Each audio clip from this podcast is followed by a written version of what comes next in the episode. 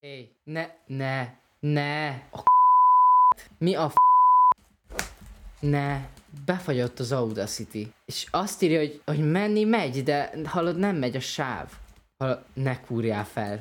Hallod, én nagyon ideges leszek. De hát, hallod, adás közben egyszer ránéztem direkt. Várjál. Én, én akkor, én akkor, én akkor meg...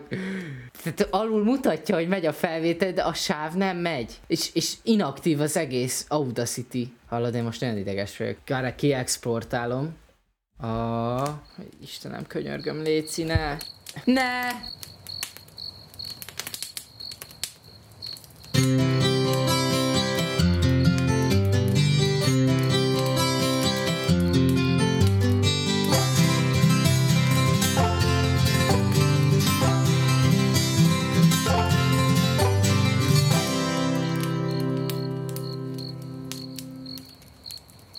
Sziasztok, én Szöndi vagyok, és ez itt a Campfire Podcast második karanténadása, és itt van velem Isti. Ja, sziasztok. És um, kérdezhetnétek, hogy miért a második, hiszen Szöndi első adás nem volt. Uh, felvéve volt, nem raktuk ki. Elkezdtünk beszélgetni Istivel a járványról, aztán a politikáról, aztán hangosan beszélgettünk, aztán egy kicsit kiabáltunk, utána elértünk addig, hogy hát te hülye vagy, bazd meg, és úgy döntöttük, hogy ez se hozzánk nem méltó, sem a műsorhoz, sem hozzátok, sem egymáshoz, úgyhogy úgyhogy ez a második karanténadás, ami az első. De a második. Isti? Hát igazából ennyi. Nem tudok mit még mondani hozzá. Örülök, hogy velünk voltatok kövessetek minket Instagramon, van egy fantasztikus um, izé... Akadozós hangod. Akadozik a hangom? Nálad? De nagyon, na- nagyon, ilyen minden második szavaddál nem értem. Nem lehet, hogy süket vagy? Nem. Előtte, akkor vagy közben süketültem meg, mert amíg el nem mondtad azt, hogy sziasztok, sziasztok, ez itt Szöndi. Ilyet nem is mondtam, de igen. És utána elkezdett akadozni. És most még mindig most akadozik? Nézem, nálam van a probléma, és aha. Csapó kettő, megoldottuk a hangot. A hanggal eddig se volt baj, Isti nem hallott, azzal volt baj. Ja, meg a fél internet. Biztos most van csomó ilyen online oktatási óra, aztán nem bírják a Discord szerverei. Vasárnap 17 óra 23-kor. De valahol, valamelyik országban biztos még a vasárnap is az oktatási rendszer része. Viszont fontos tudni, hogy a Campfire Podcastnak van egy Discord szervere, ahova várunk minden hallgatót szeretettel. Tanulni tanulni egy frászt. Olyan szobáink vannak, mint Destiny 2, Rainbow Six, PUBG, Fortnite, GTA, Overwatch, minden. Ezekkel senki egy nem játszik. Senki nem játszik már. Kivéve engem. Képzeld el, Isti, ugye alapvetően mindegy, az volt az elképzelés, hogyha majd lesz most sok szabad időm ebbe a, ebbe a jó kis itthonlevésbe, akkor majd tanulok, meg olvasok sokat, meg fejlesztem magam, de több mint egy hónapja most már megvettem a Division 2-t, kicsit később, mint mások, de most volt nagyon leértékelve, talán 3 euró 3 volt. euró. És az a helyzet, hogy az elmúlt hónapban egy 70 órát sikerült beletennem a játékba. Jézusom! Jó, lehet, hogy ez az elmúlt két hónap, de most 70 óránál tartok és annyira rettenetesen élvezem, és, és valahogy a, még mindig annyira visz előre az izgalom, hogy, hogy a sztori meg minden, hogy el nem tudom mondani. Úgyhogy nagyon régóta nem játszottam már ilyen open world-nek nevezhető. Hát nem is open world, mindegy, de open world játékkal. Ami, open world-nek számít ez. Ami, ami nem lett uh, repetitív hanem folyamatosan lekötés izgalmas. Én nem tudok sokat, mert mint hogy a, magára a játékra tudok dolgokat, de hogy, hogy azt nem tudom, hogy miért ment le így az ára, mert biztos a negatív vélemény, vagy ilyenek miatt. Mert nem, nem, nem, egyáltalán nem azért, mert kijött egy kövezzetek meg, nem tudom, azt hiszem kijött egy New York kiegészítő, ami ilyen 30-40 euró, és hát nyilván most többször leértékelték, Aha. hogy mindenki megvegye 40 euróért a kiegészítőt, mert az alapjáték is ilyen 50-60 euró körül volt, és senki nem fogja megvenni a kiegészítővel együtt, szóval 100 euróért, ezért ezért ilyen 10-15, meg hár, egy, egy, egyszer ilyen kis időre 3 euróra leértékelve kiadták. Ó, az, úgy király. Ú, nek, nem tudom, hogy most el fog futni, mert képzeld lesz egy új videókártyám. De amit Úgyhogy- a MacBookra fogsz rákötni? Igen, ja, hát azóta az előző adásban már volt szó, hogy megvan a gépem, úgyhogy... De az egy PC. szóval- Igen, és hogy abban lesz egy új videókártya. Ja, igen, tényleg. E, Az, az sem valami hú, de durva, de megörököltem egy GTX 760-t, és hát az Szerintem- már... Olyan videókártya van a hűtőnkbe, csak viccelek. Ez jó volt.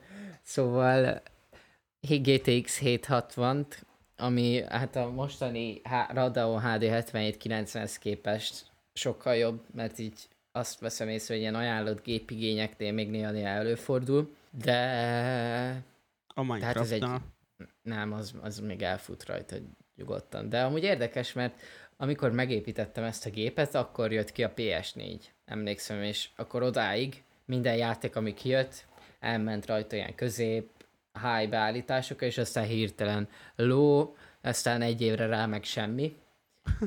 És most, most jön megint ez a korszak, hogy Elment szerintem jövőre... egy ló. Hát egy, egy az biztos Minecraftba. De akkoriban meg Fortnite se voltam úgy. És, és mostanság meg nagyon ki akarnám amúgy próbálni a játékok közül a Warzone-t, viszont nem megy el. Azt én nem És- ismerem. A Warzone nem? A Call of Duty Modern Warf- Warfare ja, ja, ja, ja, ja. ingyenes Battle Royale a PUBG. játéka. A Call of Duty PUBG. Ja, körülbelül. Csak sok mindenben másabb.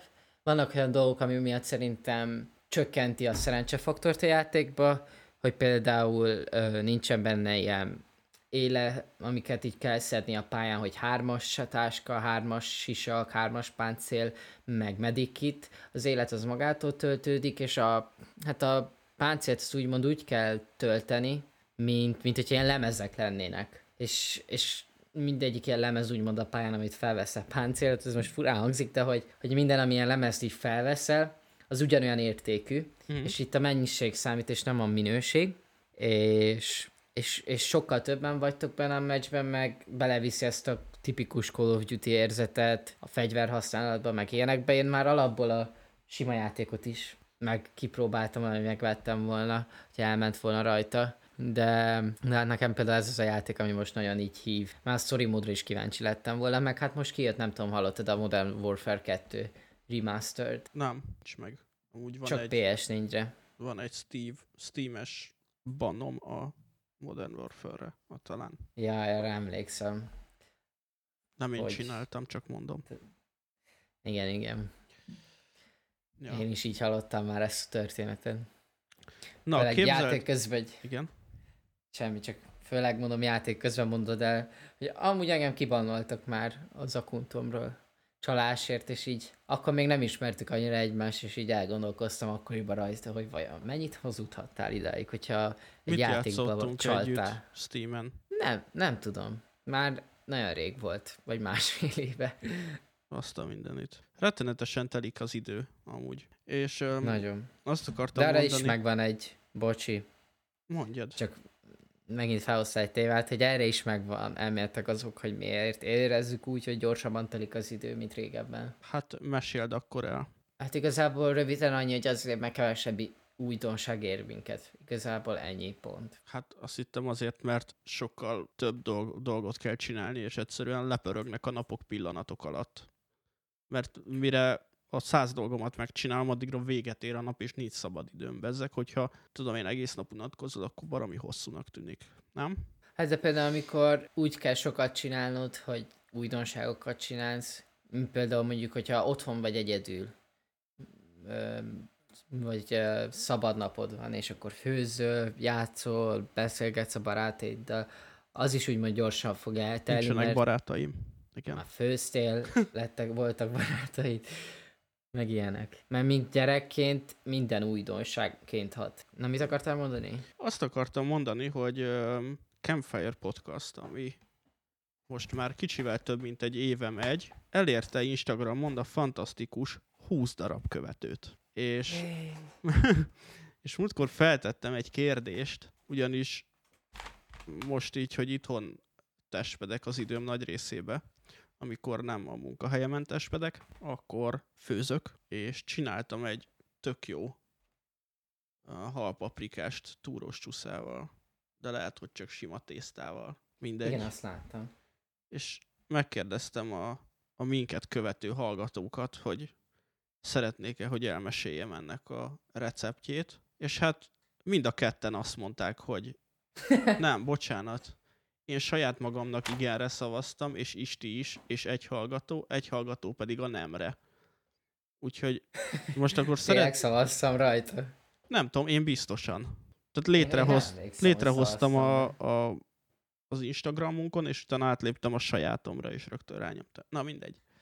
Tehát most akkor magamnak és annak az egy darab hallgatónak el fogom mesélni, hogy hogy készítettem a, a, Na. A harcsa paprikást. Hogyha téged érdekel, akkor esetleg hallgass meg, ha nem, akkor addig menj el pisilni, vagy nem tudom, hozzá magadnak valami innivalót. Az a lényeg, hogy már régóta terveztem ezt, ezt a dolgot, és az egyik ilyen nagy bevásárlásnál vettem afrikai harcsát, és így szétbontottam ö, több adagra. Amúgy most az a, ez egy ilyen tip, vagy nem tudom, azt csinálom, hogy két hetente járok ugye vásárolni, és akkor a húsokat ilyen 20-25 dekás részekre szétbontom, felcímkézem, és fagyasztom, és akkor gyakorlatilag ilyen adagok vannak a fagyasztóban most, ami tök jó.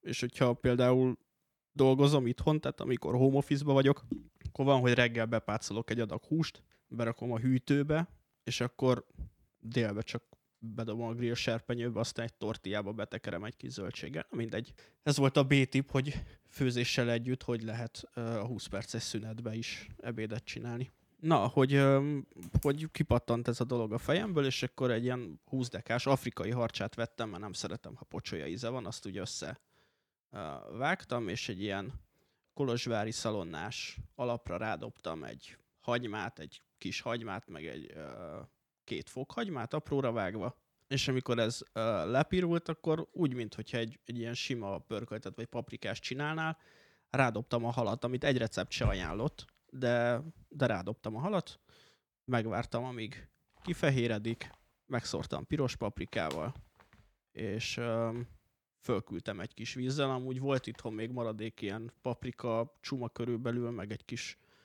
koktélparadicsom, talán abból így beledobtam pár szemet, és akkor ezt egy 20 percig így főztem, aztán kapott egy habarást, igazából ennyi volt az egész, ugye az um, liszt és tejföl, mm, és vettem hozzá tojásos tésztát, tehát hogy nem volt nagy kaland, de ahhoz képest, hogy, hogy mennyire bonyolultnak, vagy, vagy amennyire jó volt igazából utána ahhoz képest egy tök egyszerű dolog, és azt hiszem, hogy erre most így a karanténban, hogy, hogy mindenkinek csomó ideje van. Uh, például nem is gondoltam, hogy jó arra, hogy megint egy kicsit rászokjak a főzésre, és olyan dolgokat is kipróbáljak, amiket eddig nem, és rá kell jönni megint, hogy ezek ilyen tényleg ilyen 20 perc, fél órás kaják, hogy halpaprikás, tehát hogy így nem is gondolnád, hogy egy ilyen fél óra, három óra alatt megvan, pedig de.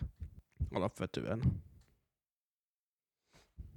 Hát... Um, Ezt mondjuk nem gondoltam volna. Ezt hittem, hogy másfél óra. ne, hát jó, nyilván, hogyha bográcsba csinált 30 embernek, de hát csak magamra főzök, érted? Jó, hát. Felrakom a tésztát főzni, és az alatt az összes többi dolgot meg lehet csinálni, amíg felforr a víz, meg megfő a tészta. Ez És jogos. simán. És igazából az a jó, hogyha ezt megcsinálom egy fél kiló halból, meg egy, meg egy nem tudom, egy ilyen 30-40 deka tojásos tésztát megcsinálok, akkor mármint úgy, hogy olyan tésztát, amiben tojás van, és nem durum tésztát, mert általában azt teszek, de, de ezekhez a kajákhoz néha jól jön a tojásos tészta, és akkor igazából még másnap is tudok belőle vinni, hogyha ha ügyeletes vagyok bent. Úgyhogy ez elég király.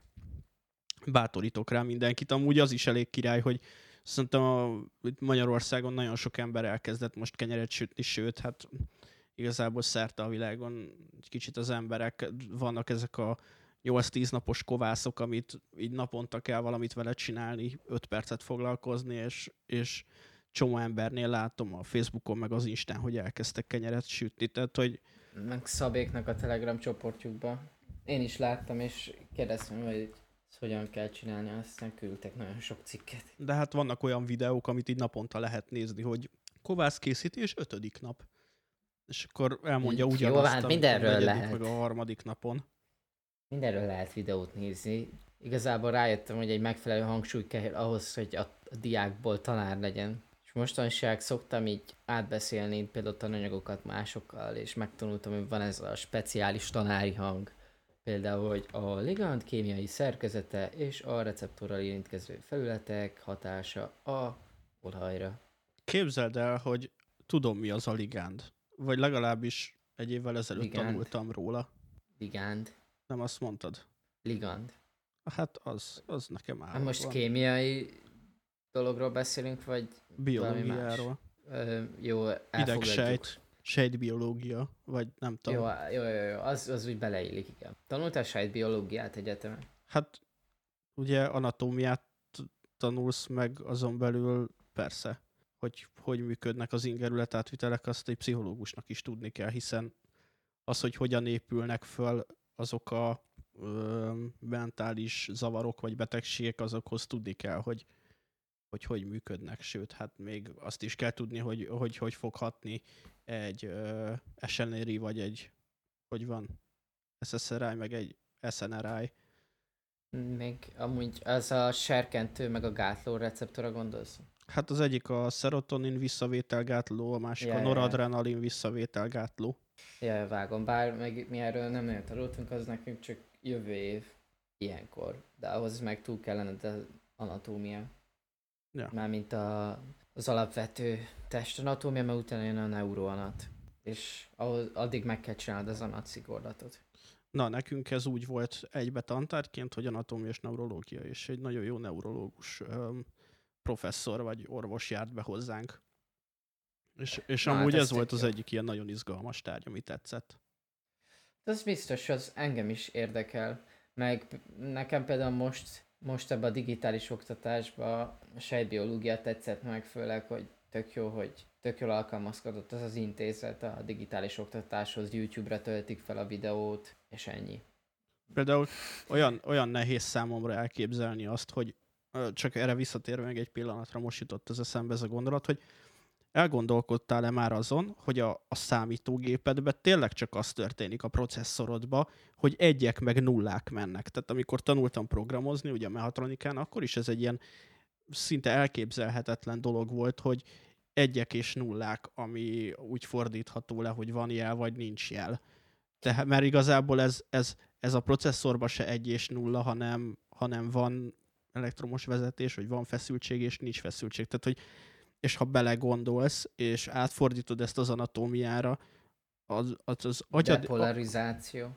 az agyad is úgy épül föl, hogy igazából van ingerület, vagy nincs ingerület, és, és mégis beszélsz, és kommunikálsz, és látsz, és értesz, és a számítógépnél is, ahogy most látom magam előtt az Audacity-t, meg a Discordot, ez is csak egyből és nullából épül föl, vagy hát legalábbis a működése, az alapvető működése, és, és ha belegondolsz, az alapvető számítások, és ha belegondolsz, most az agyadba is csak van vagy nincs ingerület átvitel alapon működnek a dolgok, és ahhoz képest mennyire összetett az, ahogy Igen. érzel, meg gondolkozol, meg, tehát, hogy ez, ez Én valami teljesen elképzelhető és felfoghatatlan. Bocs. Ja, semmi, bocs, hogy én úgy emlékeztem, hogy talán erről beszéltünk volna egyszer, hogy mennyire az ember hasonlóbbá teszi a gépeket önmagához képest, de hogy igen, hogy igazad van, hogy igazából a depolarizációnál is van egy ilyen feltétel, hogy mindent vagy semmit elve, hogy vagy megtörténik, vagy nem. Meg annó például, ott még nem tartunk most egyetemen, de hogy például annó tanultuk, hogy a hogy, a digi- hogy keletkezik úgymond a szervezetünkben is digitális jel, ami nem azt jelenti, hogy ú, elektromos jelre gondolok most ez alatt, mint a gépeknél, hanem, hanem igazából a szervezetünkben is az történik, hogy a válasz olyan, mint hogyha lenne egy nulla és egy egy, és, és a külső ingereket átkonvertáljuk a ö, digitális jelre, és akkor utána az úgy megy tovább a szervezetünkbe, bár ezt szebben tudnám megfogalmazni, hogy Hát alapvetően azért az ingerület átvitel- is e, ö, azt hiszem, hogy valamilyen szinten ugye elektromos jel. Hát igen. Persze. Csak ö, az előbb úgy értettem a digitális jelet, hogy most nem úgy, a digitális jelnek nem az a definíciója feltétlen. Ja, persze. Igen. És igen, úgyhogy amúgy tényleg durva, én ebben mindig belegondolok, hogy, hogy szépen lassan elérjük azt, hogy a robotok lesznek a tökéletes én másunk. Hát azért ettől szerintem nagyon, nagyon messze vagyunk még. Van egy elmélet amúgy, egy filozófus, és mindjárt kikeresem, mert pont múltkor beszéltünk erről, ami a Mr. Robot kapcsán jött fel, amit addig elmesélhetsz, hogy hogy tetszett. Mert addig utána nézel ennek? Igen, mert addig kikeresem egy pillanat alatt. Ja, Isti ajánlotta nekem az HBO-n. Előző adásban. Igen. A, a Mr. Robotot, hogy kezdjem el nézni, és elkezdtem nézni. Az a helyzet, hogy nem, nem tetszik.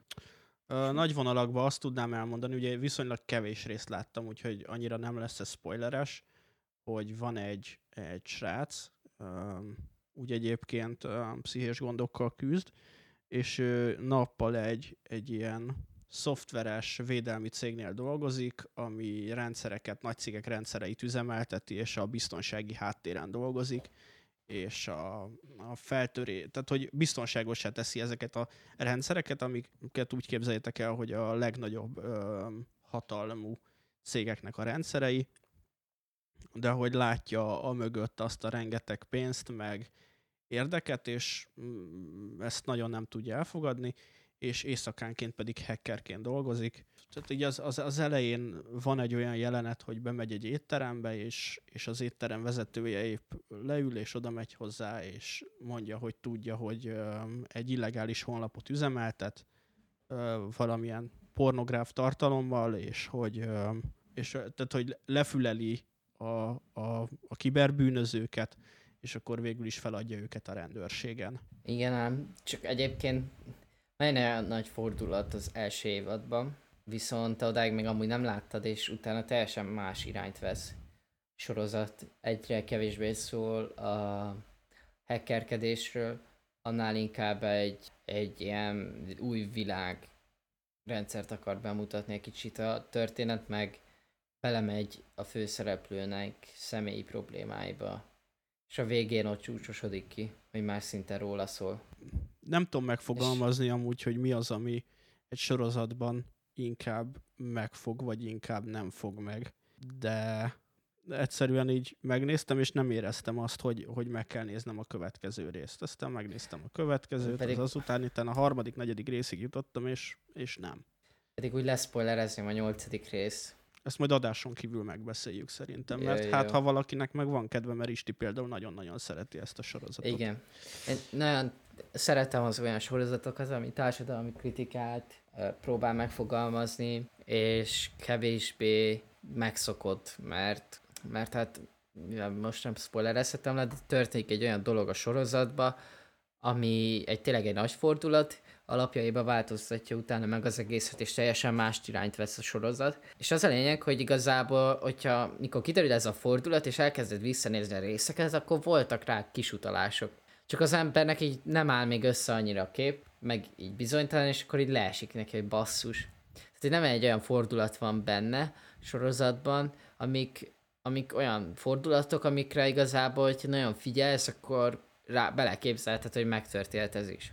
Hát az a baj amúgy, hogy a második évad az szerintem gyengébbre sikerült a többitől. Ma ott átmegy egy személyi drámába, elveszti a főszálat, ami az első évadban kibontakozik, és utána a harmadik évadra indul csak be. Ez tényleg ilyen kis olyan érzés, mint a Star Warsnak az új trilógiájában a középső rész után megnézni az újat, hogy mondjuk kihagyod a második évadot, akkor nagyon sok mindent nem vesztesz, mm. mert nem nagyon foglalkoznak az ottani történésekkel, három-négy dolog, de igazából azok sem olyan hú, de nagy fordulatok. És az amúgy tényleg egy kiadható évad lenne, de kicsit olyan, amilyennek a Stephen King könyveket mondják, hogy az első száz oldal teszi olyan jóvá az utáni, utána lévőket, mert még jobban megismered a karaktereket, a helyszínt, meg ilyenek.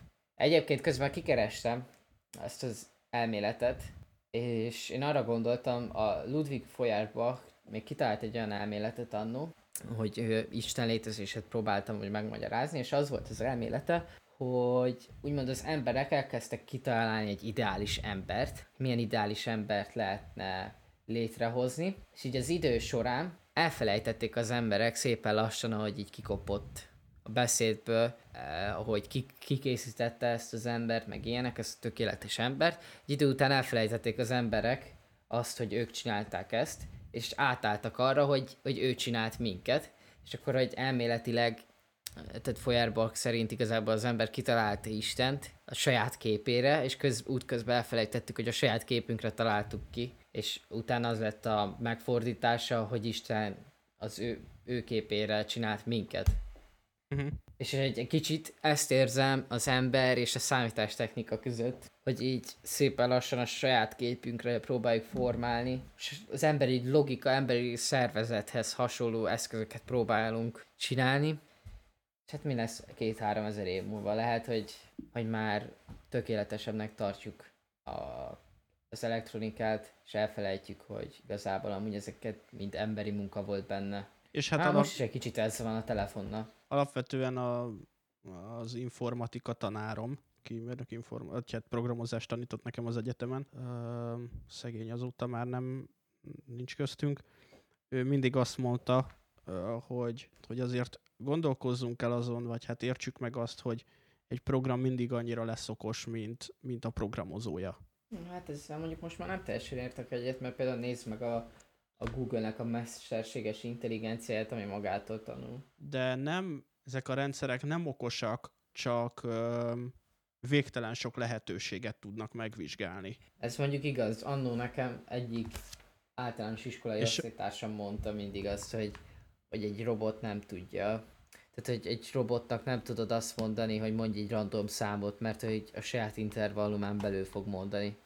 Igen. És, és tehát, hogy mindig azt fogja tudni megcsinálni, amit megtanítanak neki. Tehát a, a mesterséges intelligencia így módon nem is létezik, mert ez nem egy intelligencia, hanem, hanem, hanem következtetéseket volna, meg valószínűségeket számol igazából. De hogyha belegondolsz, az igazából az ember És- is ilyen, És hogy ő azért okos, mert okos idézőjelbe, mert hogy, hogy ezeket a kereséseket, vagy ezeket a számításokat, ezeket a mi gondolkodásunkhoz képest végtelen mennyiségbe és végtelen sebességgel tudja elvégezni. De hogyha belegondolsz, az ember is ilyen, hogy, hogy ő is igazából asszociál. Egy asszociált agyunk van. Tehát egy, amikor űrlényeket próbálunk kitalálni, akkor is a, ugyanabból a formákból próbáljuk összerakni.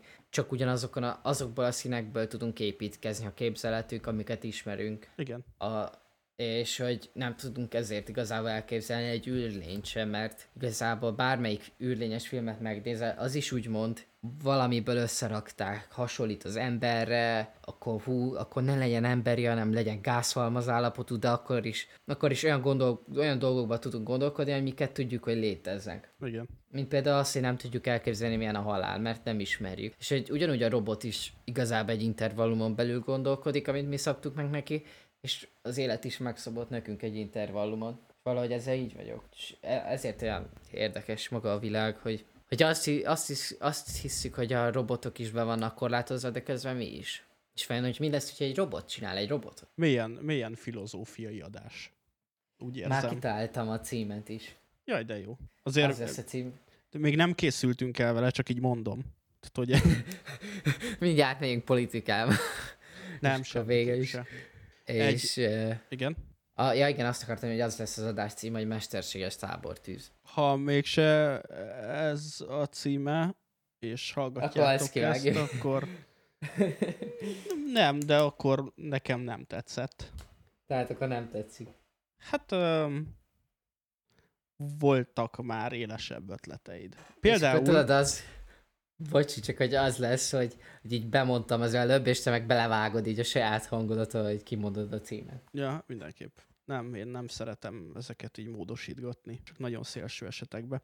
Azt akartam mondani, hogy javasoltál nekem egy sorozatot, ami a Netflixen megy, csak hogy még a sorozat vonalnál maradjunk, ami a Forma 1-ről szól. Így tényleg. Talán még, még Gergő is azt mondta, hogy ez mennyire jó, és Hol? hát nem, lehet, hogy csak rosszul emlékszem, de talán valamelyik ilyen, ilyen közös beszélgetésbe.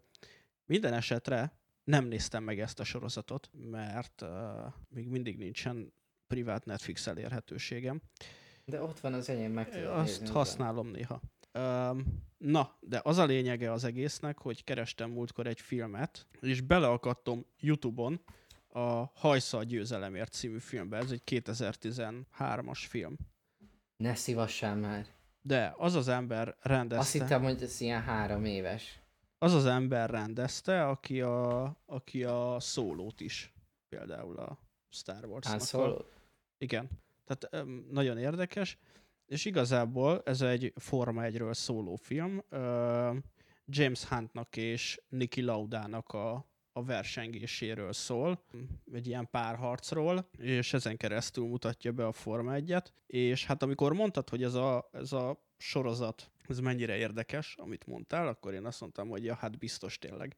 Nem vagyok Forma 1 rajongó, viszont megnéztem ezt a filmet, ez kicsivel több, mint két óra, azt hiszem. Kicsivel több, mint két óra volt maga a teljes film, és nagyon régóta nem találtam olyan filmet, ami ennyire lekötött volna. Hm. Úgyhogy, most, úgyhogy most az Apple TV-n uh, láttam, hogy kint van a, a, ez a Ford vs Ferrari, nem tudom most mi az angol címe. Amúgy azt nem értem, hogy az Apple TV-n úgy van kint ez a film, hogy Le Mans 66. Mert az az, az Amcsi címe, nem? De. Nem, az, hogy az IMDb-n az a címe, hogy Ford versus Ferrari, és a mozikban is úgy volt kiadva. Nem is értem. De Le Mans 66 néven ment külföldön. De hogy ezt mondom, hogy az IMD Magyarországon hajsza a győzelem ment. Nem. És... De? Nem. A hajsza a győzelemért az a 13-as film, ami a Niki Laudáról szól, és a James Huntról. Uff, és, az az ang- és az az angol Akkor címe, hogy Rás. Annak igen, annak Rás. Hát Ford hát versus Ferrari, akkor nézzük meg, Sugár, Mozi, reklám helye. Aszfalt királyai, tényleg. Magyarországon aszfalt király címen ment, és beírjuk, hogy IMDb Ford versus Ferrari, ez kiadja az angol címet, az a cím, hogy Ford versus Ferrari, meglepő módon. És az Apple TV meg úgy van, hogy Le Mans. Ja nem, mi?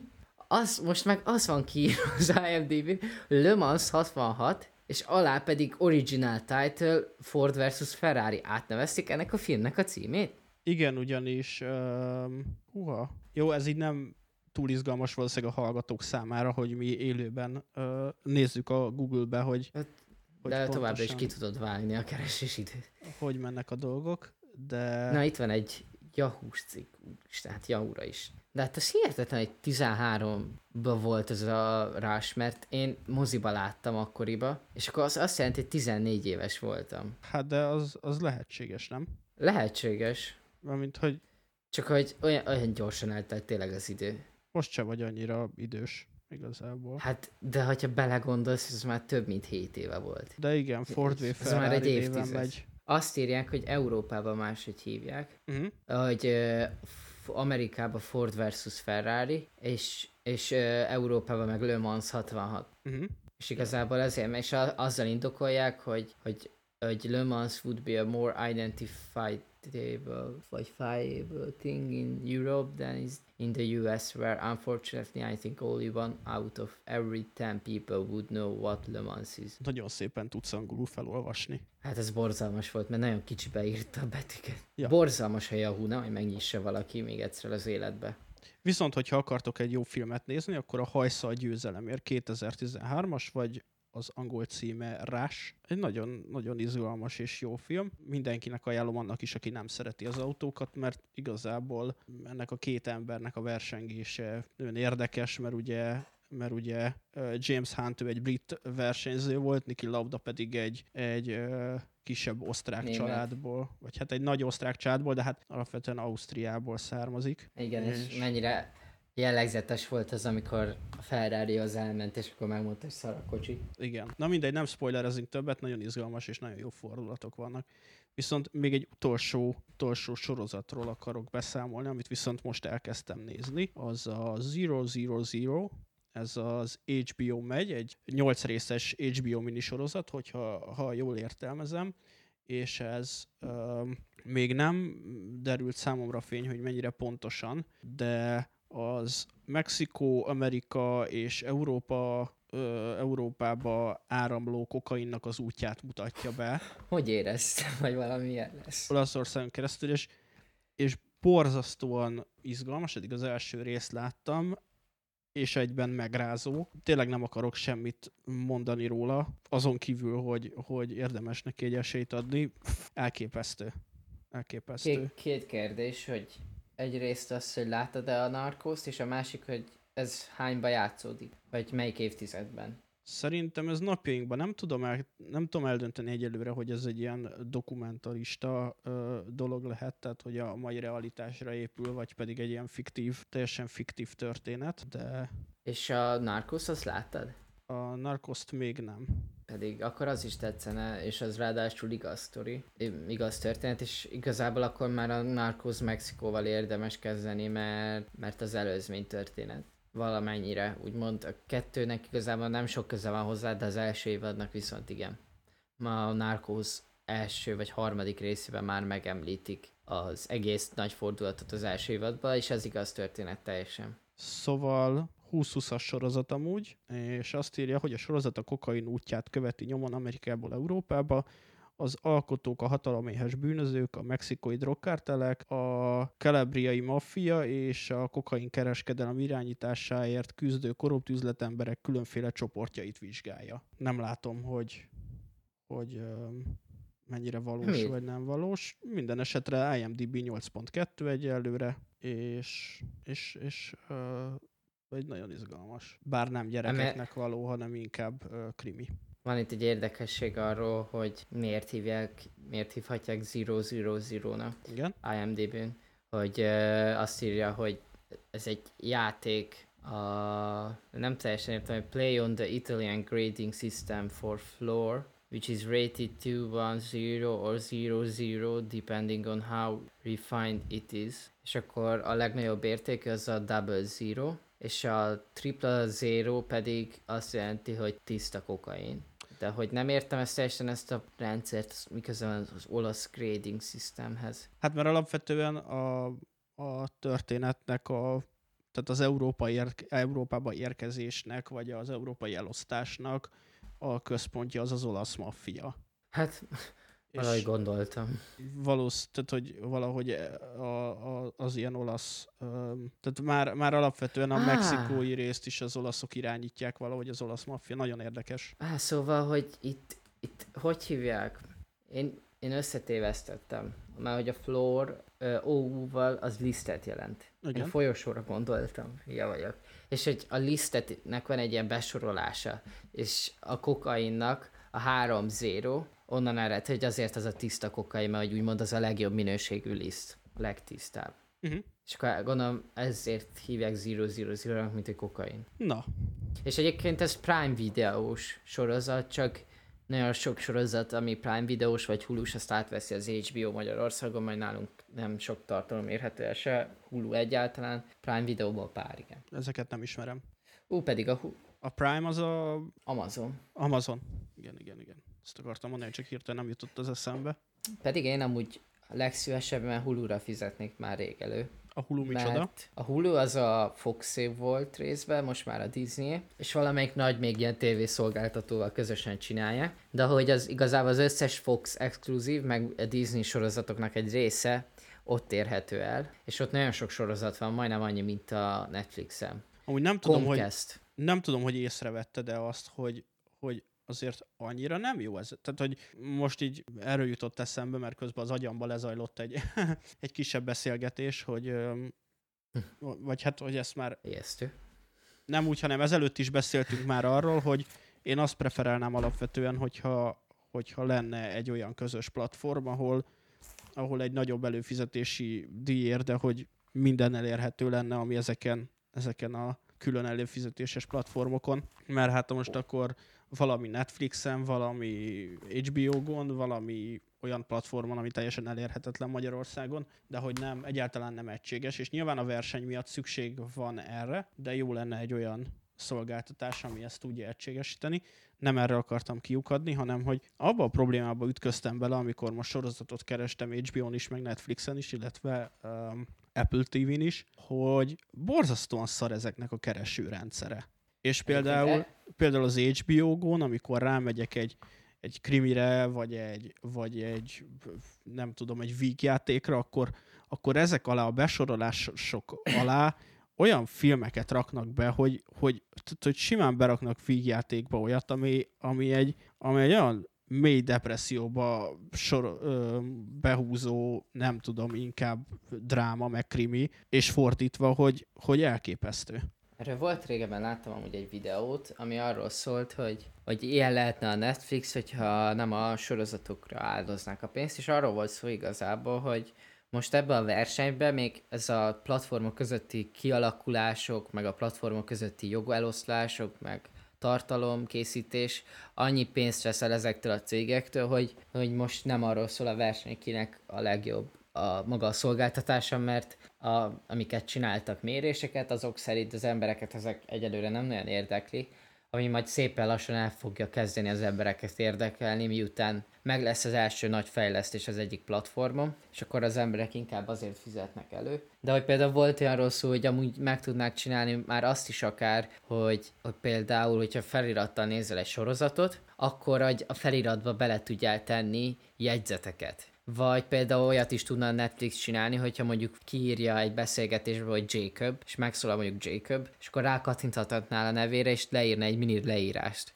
hogy emlékezz, hogy ki volt ez, mint hmm. például egy trónok harcánál nagyon sok szereplő van, ott jól jönne. És hogy elméletek ezeket azért nem csinálják, mert hogy nagyon sok pénzbe kerül, ami az értékelés és a besorolás, az pedig nagyon szánalmas szerintem, mert hogy a Netflix, nem tudom, tudtad, de régebben volt IMDB értékelés is rajta, Uh-huh. És ki, kiadtak egy exkluzív sorozatot, nem tudom pontosan melyiket, de hogy az annyira szar volt, hogy nagyon lehúzták IMDb-n, és az emberek emiatt nem nézték Netflixen, és a Netflix betiltotta az értékelést, és most már csak tudod ezt, hogy az az értékelés van, hogy hány százalékban igaz rád ez a sorozat. Ja, oh. És, és ez nagyon gáz szerintem. Ugye ezt a részét nem használom, a te fiókodat használom, amikor használom, és azért. Én, én használok bővítményeket. A Netflixhez azt azért szeretem, mert sok bővítmény elérhető. Bár hogyha nem laptopról nézett, hanem mondjuk pont tévéről, akkor nyilván ezek nem elérhetőek, de hogy... Ezt akartam mondani, a... én tévén nézem, és például baromira hiányolom mind a két platformra, mint az HBO-nál, meg a Netflixnél is azt a funkciót, hogy beállíthassam azt, hogy mondjuk magyar nyelvű tartalmakat szeretnék keresni, és egyáltalán nincsen rá lehetőség, hogy csak az dobja ki, ami tényleg magyar nyelvű vagy mondom, azt szeretném, ami angol nyelvű, és akkor ne adja ki azt, ami francia szöveg és, és magyar felirat. Emeltek, hogyha átállítod magyarra, régebben így volt, bár lehet, hogy az csak egy bug volt, akkor az történt, hogy amikor kibejött Magyarországra, hogyha átállítottad magyar nyelvűre, akkor csak magyar nyelvű olyan tartalmakat adott ki, amik magyarul voltak. Viszont lehet, hogy Melyik platformon? Az Netflix. Mert Egyáltalán az nem van, működik most már ez. Az van, hogy nálam ang- minden angolra van beállítva, mert hogy én nem szeretem, hogyha valamit lefordítanak. Kivéve, ha és... én használom, mert ugye akkor magyarra van állítva.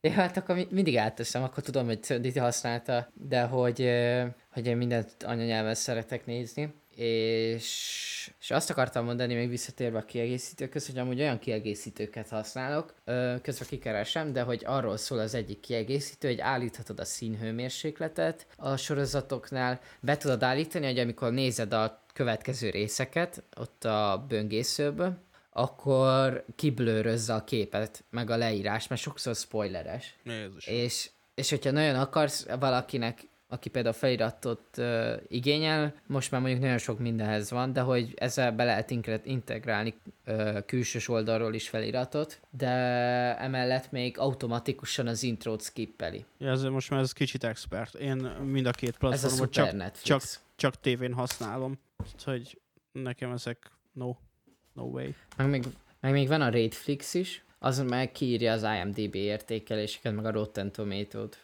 De ezt Chrome-on tudod? Használni? Aha, hát meg minden Chromium platformon, igen. Hát mondjuk én leginkább ugye Safari-t használok most már csak. Jó, a PC-n nem. Yeah. De a PC-n meg keveset netezek. Ténylegesen úgy mit szólsz az új iPad újításokhoz? Nem köt le annyira, vagy nem tudom.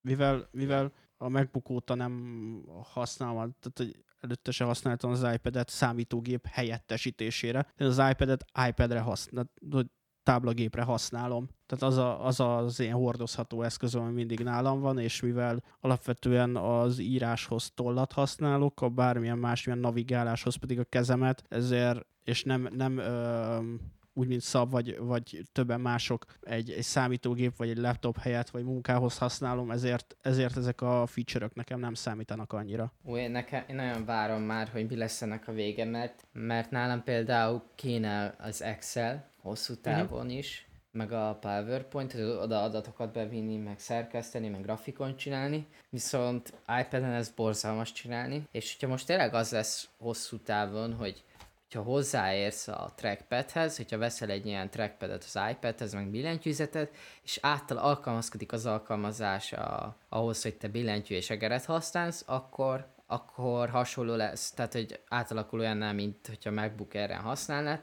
akkor kiváltaná a MacBook Air-t. És akkor inkább azt mondanám, hogy majd hosszú távon, hogyha majd kéne venni egy eszközt, akkor veszek egy, vesz az ember egy drágább, nagyobb kijelzős iPad Pro-t, és akkor nem kell venni egy MacBookot, és nem kell venni egy iPad-et, és megvan mindkettő egybe szinte. Mm.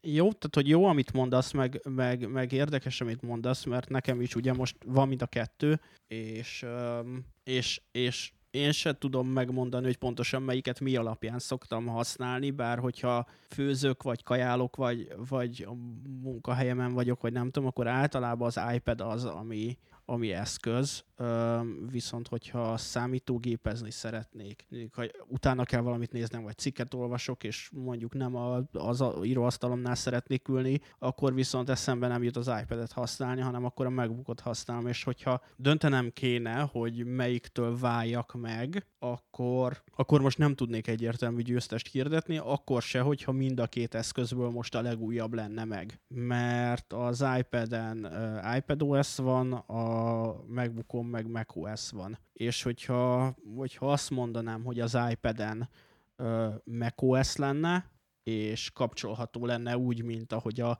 ahogy a Windows 10-et vagy a Windows 8-at elképzelték, hogy van egy érintőképernyős platformra kapcsolási lehetőség, meg van egy asztali platform lehetőség. Mm, tehát, hogy nehéz ez a döntés. Semmiképp se kezdenék el egy trackpaddel, meg egy, vagy, egy, vagy egy Magic Mouse-szal, meg egy Magic Keyboarddal, és egy, és egy iPad-del vágni például hangot. Pedig valószínűleg annak a hardware is elég lenne hozzá, de, de, de, hát, az... de hát alapvetően azok a szoftverek, azok a teljes értékű szoftverek, amik macOS-re, azok nem érhetőek el rá ilyen formában. Na de ez az, hogy mi van, hogyha ezt teszi majd lehetővé, hogy elérhető legyen. Na, mint, mint például az Office, az nyilvánvalóan az elérhető iPad-en is, és most Igen. mi van, hogy mint a Photoshopot is áthozták teljes értékűbe. Mi van akkor, hogyha tényleg minden szoftver szépen lassan azt mondják, hogy mivel látják, hogy az emberek elkezdték venni, mi van akkor, hogyha elkezdik áthozni a szoftvereket, és akkor azt mondod, hogy veszel egy 13 colos iPad-et, és veszel hozzá egy alapot, mármint ilyen egér trackpad-es egéret, mint ami a MacBookban van, és akkor azt mm. hozzá tudod csatolni, de mondjuk, hogyha ki akarsz menni, vagy munkahelyedre, akkor oda tudod, hogy ott nem fogsz annyit billentyűzgetni, ezért leveszed róla, és csak, és csak a sima iPad kijelzőt viszed magaddal, meg azt tetszik még benne, hogy az iPadhez kontrollert is tudsz párosítani, és van rá olyan játék, mint például egy Fortnite, ami konzolon is van, meg PC-n is, Alapvetően azt tartanám elképzelhetően jó megoldásnak, mivel egy iPad-be szerintem soha nem fognak tudni olyan belerakni, mint egy MacBookba, bár nyilvánvalóan nem feltételezem ezt maximálisan, de én azt gondolom, hogyha egy olyan kombót lehetne kapni, ami egy iPad lenne és egy MacBook lenne egyszerre, tehát egy, egy MacBook alsó rész, és a kijelződ egy iPad lenne, és ha rajta van a, a, az iPad iPad ezen a fajta dokkolón, amikor eléri a MacBooknak a, a hardveres részét, a pluszakú kapacitást, meg a processzort, meg a, a, a dedikált videókártyát, tehát hogy ezeket, ezeket a funkciókat eléri, akkor lehessen egy laptopként használni, amúgy pedig lehessen lecsatlakoztatni, akkor azt mondanám, hogy, hogy, hogy oké, okay. és akkor, akkor maga az iPad lenne egy multiplatform, akár igen. De például már van olyan koncepció, hogy hozzáteszed a tokhoz, ehhez az ajzathoz, és tölti az. De hardware akkor se lesz benne több. Nem, viszont elméletileg, elméletileg az iPad, hogyha azt nézed, ha már olyan erős, hogy, hogy jobban elviszi a Fortnite-ot a 18-as Pro-n, mint egy PlayStation 4-en, és mindkettő egy zárt rendszer, nyilvánvalóan a PlayStation 4-en nem fel az összehasonlítás, mert jobb grafikával van, de hogyha már el tud vinni egy ilyen komplexitású játékot, akkor szerintem van egy olyan erőségű, mint egy MacBook.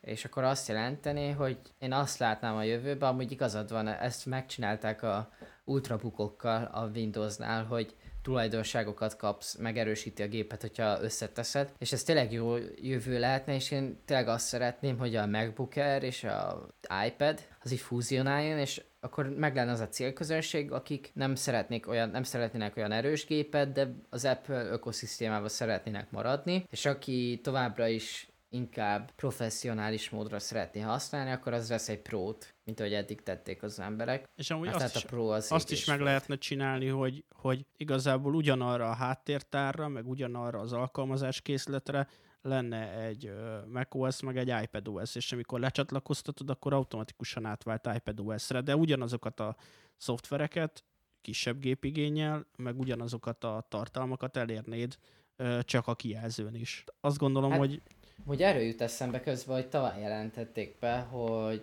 egy hát, hogy tám- jobban támogatják azt, hogy az a alkalmazások kompatibilisek legyenek macOS-szel és, és az iOS-szel. Szerintem így az Apple szépen lassan ezt csinálja. Meg hát azt tudom, hogy nem értek hozzá, de azt tudom, hogy azt hiszem az, azt hiszem az iPad az ARMS technológiára épül, és a MacBookok meg nem. Mm. Úgyhogy az emberek évek óta azt szeretnének, hogy legyen egy ARMS MacBook, és arra fejleszteni, vagy nem tudom mit csinálni, nem vagyok programozó, de hogy pont azt láttam egy tweetben, nem tudom ki írta, de hogy azt mondta, hogy, hogy igazából a Mac, az Apple azért nem fog csinálni egy ARMS MacBookot, mert ott az iPad, és azt fejlesztik fel egy MacBook szintjére, és akkor már nem kell csinálni külön egy ARMS MacBookot, mert hogy az iPad el fogja érni az szépen lassan, hogy, hogy belépjen egy R szintjére. Szerintem már a trackpad az nagyon nagy előnyt ad, már csak tényleg a szoftvergyártókon múlik, hogy mennyire fogják támogatni a platformot. Nem tudom, te, neked átküldtem ezt az Bridge keyboardot, még nem szerintem. és De- nem tudom, De átküldted.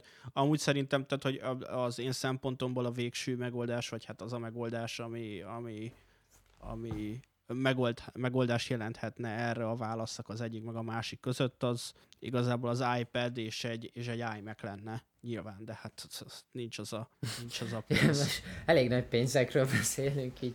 Igen, igen, sajnos. De- d- pont öm, most gondolkodtam igazából azon, hogy, hogy ilyen szempontból, és most nem politikáról beszélünk meg semmi, tehát hogy ez a Kelet-Európa ilyen szempontból mennyire hátrányban van, mert végül is aki, tehát hogy egy Amerikát megnézel, vagy egy Nyugat-Európát, ezek a dolgok jóval elérhetőbbek. Hát meg van ilyen előfizetési díj. Amikor voltam Münchenben, akkor ott akkor jött ki az iPhone X talán, vagy XS, tavaly voltam, akkor tavaly, a tavalyi iPhone, nem tudom mi volt már a tavalyi iPhone.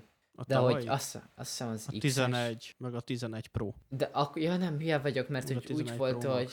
Az volt a úgy 19-es. volt, hogy évelején voltam. Akkor jött ki a Samsung, nem, nem, té- tévedtem, tehát hogy akkor jelent meg a, Samsungnak az új telefonja, az S10 és az S10-e, és és konkrétan Németországban már két volt az üzletekben a megjelenés napján. Münchenben akkor voltál, amikor a 10R jelent meg. 2019. január-február környékén voltál ott, és 2018. ö, szeptemberben jött ki ugye a 10R az XS-sel, meg az XS Max-el, és akkor voltatok tavasszal, mert bementél egy ö, bementél Münchenbe, és ott tapogattad meg először azt hiszem az XR-t. Meg és az S10-et is, igen. igen, amikor a És Móriczal a- voltatok kint, mert ráadásul akkor ö, volt róla szó, hogy hogy melyiket vegyem meg, a tízert, vagy vegyek egy régi nyolcast. Igen, és én akkor amúgy azt hiszem negatívan, tényleg negatívan beszéltem a... Nem, fordítva előtte Nem, volt nagyon pozitív véleményem. voltál a Igen. tízerrel kapcsolatban. Már azt tudom, hogy- Nagyon jó. Az elején, elején féltem attól, hogy HD kijelzője van, hogy ez mennyire vesz vissza tőle. De aztán tényleg akkor ott, ott volt, ott elégedtem meg vele, és tetszett meg a telefon, de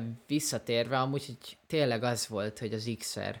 Na és hogy az volt a lényeg, hogy az XR-re, és nem is az Apple-nél volt ez, hanem valamelyik ilyen telefonos boltba, ami ott nagynak számít Németországban, mert mindenhol, minden sarkon volt egy, hogy ott is volt valami előfizetés, hogy 3000 forintért hűségnyilatkozat nélkül kapsz egy iPad-et és egy XR-t ö, havonta. És akkor Ez orange, évente... orange volt, nem? Kék színű volt talán. Lehet, hogy benne volt a nevében. Aqua. Valami O2, vagy valami ilyesmi volt a neve. O2. A szolgáltató az O2, meg az Orange is kint. Az O2 kék. Ja. Na, és hogy náluk volt ez, mert még Móricz beszélt is velem, mert hát ő azért jobban tud németül, és egy 3000 forintért kaptál egy iPad-et és egy telefont, valami ilyesmi körül volt. Uh-huh. És, és be, belegondolsz, tökre megéri, mert évente, mert úgy van, hogyha lejár az egy év, akkor megkapod az egyel újabb generációt. És akkor három ilyen ö, És visszaadod a régit. van. Ja, és három ilyen átkategória van, mert hogy az XR az nem a csúcs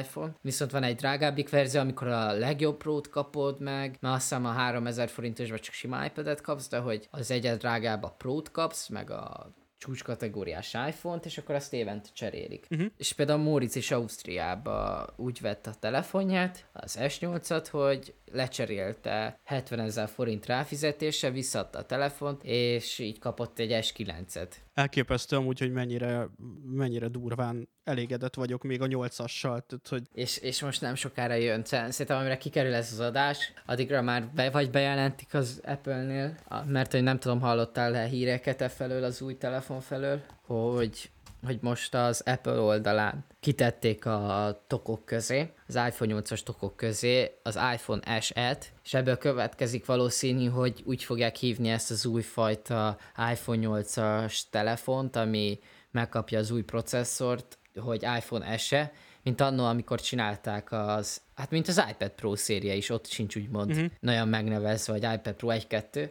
hanem iPad Pro, és valószínűleg gondolom így fogják majd beprobózni, hogy The New iPhone SE, és, és hogy most már betették a tokok vásárlásánál az iPhone 8-hoz ezt az opciót, úgyhogy, úgyhogy most már tényleg itt lesz nem sokára ez a telefon. És azért érdekes, mert az A13-as processzort teszik bele, ami aztán elég erősnek bizonyul, és főleg egy 4,7 szolos vászba, a, mint az iPhone 8-nak, az kicsinek, ott, ott aztán szerintem egy 4-5 évig simán kitart majd az a telefon. az a durva, hogy nekem most, most egyáltalán nem kell másik. Hát megértem, hát egy 8-asról... én sem Annyira, annyira gyors, annyira fluid, annyira jó, annyira bír, bírja az aksi, annyira minden van ezen, hogy most azért, hogy más legyen a, a dobozba, pff, le nem cserélném semmiért ezt a telefont most. De Hát komolyan. nyilván, megértem. Én, nekem azért másabb, mert hogy mivel árkategóriában most már nem fogja megérni a 8-ast megvenni, mert nagyon kicsi lesz a különbség, és ebbe az SE-be már nagy valószínűséggel a pletykák szerint jobb aksi, meg hát jobb processzor kerül be. Uh-huh. Nyilván, azt, nyilván azt érdemesen most már venni, hogyha egy ilyen 20-30 ezer forint különbség lesz köztük.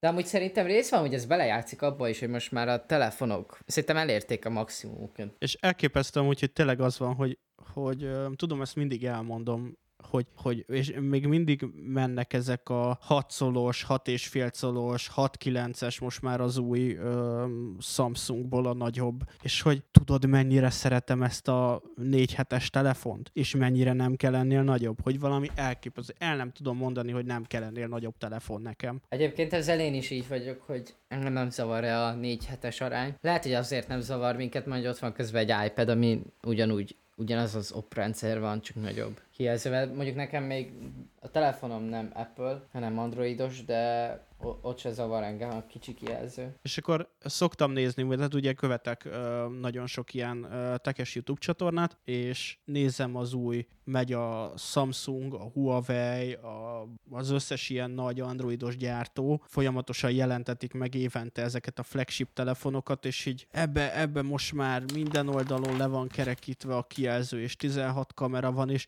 és én értem amúgy, tehát hogy én abszolút megértem, ugye beszéltünk arról, hogy ezek a, pla- ezek a platformok nem arról szólnak, hogy melyik a jobb, hanem hogy kinek mire van szüksége, meg nyilván valakinek szüksége van a nagy kijelzőre, vagy 72 kamerára, hogyha tartalmat gyárt vele, vagy valami, de hogy, de hogy nekem erre a fajta felhasználásra, hogy mennyire baromira érdektelen lett ez, hogy kijönnek a nagy telefonok, a ilyen hátlappal a 40 milliómszoros gyors töltéssel, meg a és én például tökre élvezem azt, hogy, hogy este, minden este ugye felteszem tölteni a telefonomat, és akkor ő feltölti egy óra alatt, vagy feltölti 40 percet 80 ig majd kiírja, hogy majd reggel 6 óra 5 percre fogja befejezni a töltést, és akkor, akkor az utolsó fél órába fejezi be reggel a töltést, és hogy ez egy milyen rettenetesen okos dolog. Igen, tudja, az, az tudja hogy mikor szoktam leszedni, és nem, nem nyúzza az aksit éjszaka, meg nem tudom, semmit nem csinál, és reggelre mégis fel van töltve, tehát hogy ez, ez tök jó, Azt én- szerintem. Én azt nem is értem, hogy miért nem tették bele az iPad-be, mert ezt a funkció nem értem, miért nem érhető el. Ez valami, mert mivel szoftveresen oldották ki, Uh-huh. az 13-as iOS-szel, és nem tudom, hogy miért nincsen kint, akkor iPad-en. Hát talán azért, mert az iPad-et, tehát az iPad nem egy olyan eszköz, amit, amit így napközben használsz, és minden éjszaka töltesz. Tehát, hogy kevésbé jellemző ez a fajta felhasználás, mint ami a mobiltelefonokra. De például nálam ez, ez nekem nagyon hiányzik, mert Jó, mert te most tanulsz vele. Igen, és hát például azt veszem észre, hogy az egyetemen már, már tényleg így, a, hogyha külföldi hallgatókat is egybeveszik, akkor az emberek fele digitálisan jegyzete. Igen. És, és a nagy része, de tényleg ilyen 40%-a, külföldi hallgatóknál meg a 90%-a az iPad-et használ. Ja. És, és hogy, hogy, hogy, tehát, hogy van egy réteg, aki iPad-et használ, jegyzetel, és úgyhogy én, és remélem egyszer az Apple e felé nyit, hogy, hogy ilyeneket, supportokat is ad, mert például az van, hogy este folyamatosan, és egész nap töltöm, amivel már mindjárt megvan két éve, már 70, 70 80, nem 80 százalékos az aksi kapacitás az eredetihez képest, és, és hát emiatt most már egész nap szinte töltöm. Meg hát napi 11 órát ég a kijelzője. Ja, igen. És így, így nekem egész nap szinte töltőm van az iPad. Én meg És mindig úgy, csak hogy- ilyen 5-6-7-8 naponta töltöm. Hát jó, de tehát azért nem használod annyiszor, nekem most is ég. Ja. Ma, ma kérlek szépen, Olsd el, Jó. javaslom. mindjárt Ha ég. megmondom. A- Azt írja a screen time, hogy daily average az 13 óra jó kereken. ég. 13, Ny- nyilván nem messengerezek, meg YouTube azok, hanem jegyzetelek rajta, tanulok nagyrészt meg, hogyha utána ki akarok kapcsolódni, nézni egy sorozatot, akkor is ezen csinálom. Ja. hogyha nem vagyok otthon és a tévé, nem a tévén nézem, de hogy szinte mindent ezen csinálok, és nyilván az aksi a bánja meg valószínű hát egy kicsit a kijelzője, de a kijelzőn nem vehető észre ez. Mert nem tudom, ismered amúgy ezt az alkalmazást öm, macOS-re, ami Melyiket? i- iMazing a neve, Nem. és az kiírja, mert alapjáraton amúgy ezt sem értem, nem írja ki, hogy a, mert az iPhone-on kiírja, hogy milyen állapotban van az aksi, Igen. Viszont iPad-en nem. Viszont az iMazing meg szoftveresen ki tudja írni, hogy milyen állapotban van az aksi. Sőt, be is tudod azt állítani, hogyha 50% alá megy az iPad, akkor kapja a MacBookon értesítést róla. Uh-huh. Az nem rossz. Meg háttérképet tudsz csinálni, valamennyire hozzá tudsz férni dolgokhoz az, iP- az iPad nélkül, úgyhogy össze sincsenek kötve. Uh-huh. Hát nyilván össze vannak. Tehát vagy egy hálózaton Egy- vannak, vagy pedig cloudon. iCloudon Ö, hát, hát ö, gondolom az AirDrop rendszeren keresztül benyeli az adatokat. Amint évek, vagyis hát nagyon sokáig, amúgy 3-4 hónapig miután megvolt a MacBook, én nem értettem, hogy mik- mikor van AirDropom és mikor nem, és aztán tanultam meg, hogy be, be van kapcsolva a Bluetooth. Igen. Ne, nem értettem, hogy valamikor működött, valamikor nem, és nem tudtam, mi közé van ez. Isti, szerintem holnap reggelig tudunk beszélgetni még, de vegyünk egy nagyobb levegőt, zárjuk le az adást, és, és folytassuk legközelebb szerintem ezt a beszélgetést. Mit szólsz hozzá? Erre eszembe jutott a múltkori Telegram beszélgetés, hogyha ha tudnák, akkor nem így köszönnék el. Igen. Ö, rendben. Pedig ahhoz képest, hogy úgy indultunk, hogy áh, basszátok meg, gyűlölünk mindenkit, nincs kedvünk adást csinálni. Ahhoz képest mennyi mindenről tudtunk beszélni. Én, én, Na, én amúgy. ilyenre nem emlékszem. Nem, Úgy indultunk csak egy a- el, hogy figyú, neked van valami témád? Nincs. Jó, nekem sincs. Vezeted az Igen. adást? Ja. Igen, Vagy nem? hogy így, De. hogy így indultunk el, mert hát mostanság nem történik nyilván senkivel semmi, meg a világon, maximum. Hát, a világon se tört, hát velem se, hát én meg tanulok. A világon se történik nagyon semmi, de tényleg semmi. A koronavírusok kívül csak még olyan hírekről tudnánk beszélni, hogy, hogy miket cancelöltek, miket uh, szüntettek meg, vagy toltak el. na, Csak azért hát mondtam, öm, hogy cancel, mert ránéztem a Discord. igen. Azonban mi nem toltuk el ezt az adást, úgyhogy boom. Köszönjük szépen, hogy ma velünk voltatok. Hogyha tetszett, akkor akár valamilyen platformon toljatok rá valami jó értékelést, azt se bánjuk, hogyha szöveges, legalább tudjuk, hogyha nagyon rossz volt. Kövessetek minket az Instagramon, nyugodtan csatlakozzatok hozzánk a Campfire-nek a Discord csatornáján, Online oktatás. Ezt nem tudom, mire mondtad. Van továbbá egy Telegram csatornánk is, ahol tudtunk velünk beszélgetni. Nincsen rajta fönt senki, kivéve talán egy ember. Nem, azt, azt én nem linkelem be, mert én megértem, tehát annak a srácnak is, nem emlékszem pontosan ki volt, de most gondolj bele, van egy csoport, ahol benne vannak a De hát, ha most egyszerre többen tagok, jönnek. de olyan sose lesz, tehát hogy Ja, nyilván azt, arra is biztatjuk a kedves hallgatókat, hogy kövessenek minket Twitteren, mert hogy azon adunk közre érdekességeket, de nem. Minden esetre az új adások például ott is megjelennek linken keresztül. Tehát, hogy nem tudom, láttad-e Twitteren ezt a népszerű dolgot mostanság, hogy egy like, egy fact about me. Miért beszélek angolul? Tehát, hogy egy érdekesség magadról egy like-ért cserébe. Nem. És, és, és meg lehetne ezt csinálni nekünk is a csatornában. Mindig írunk egy-egy érdekességet, a like-ot kapunk. Szóval köszönöm, hogy velünk voltatok. Sziasztok! Na, a másik, várja, várja, várja. Megvan a taktika, srácok, hogy ne legyen senkinek kínos a Telegramra belépni. Május 14 délután két óra. Mindenki akkor egyszerre belép, és akkor utána nem lesz senkinek kínos. Ha egyszer, mivel az elmúlt egy év, három hónap alatt nem sikerült, ha egyszer, amikor azt mondom, hogy sziasztok, utána Isti is azt mondaná egyből, hogy sziasztok, majd csöndbe marad. Tehát, hogy, hogy nem tudom, akkor, akkor meg lesz az első közönség találkozunk, mind a két követővel. Komolyan. Ne, de lehet ezért nem lép be senki, mert mindig ezt mondod, hogy két követő. És azt hiszik, hogy tényleg ketten nézik. Jó, elköszönnél? Nem, mert még akartam mondani valamit. Ja, hogy kitettem a, a egy like, egy fact about mit, szóval szépen Szóval? lassan el kell kezdeni beleírogatni. És sziasztok! Köszönöm szépen, sziasztok!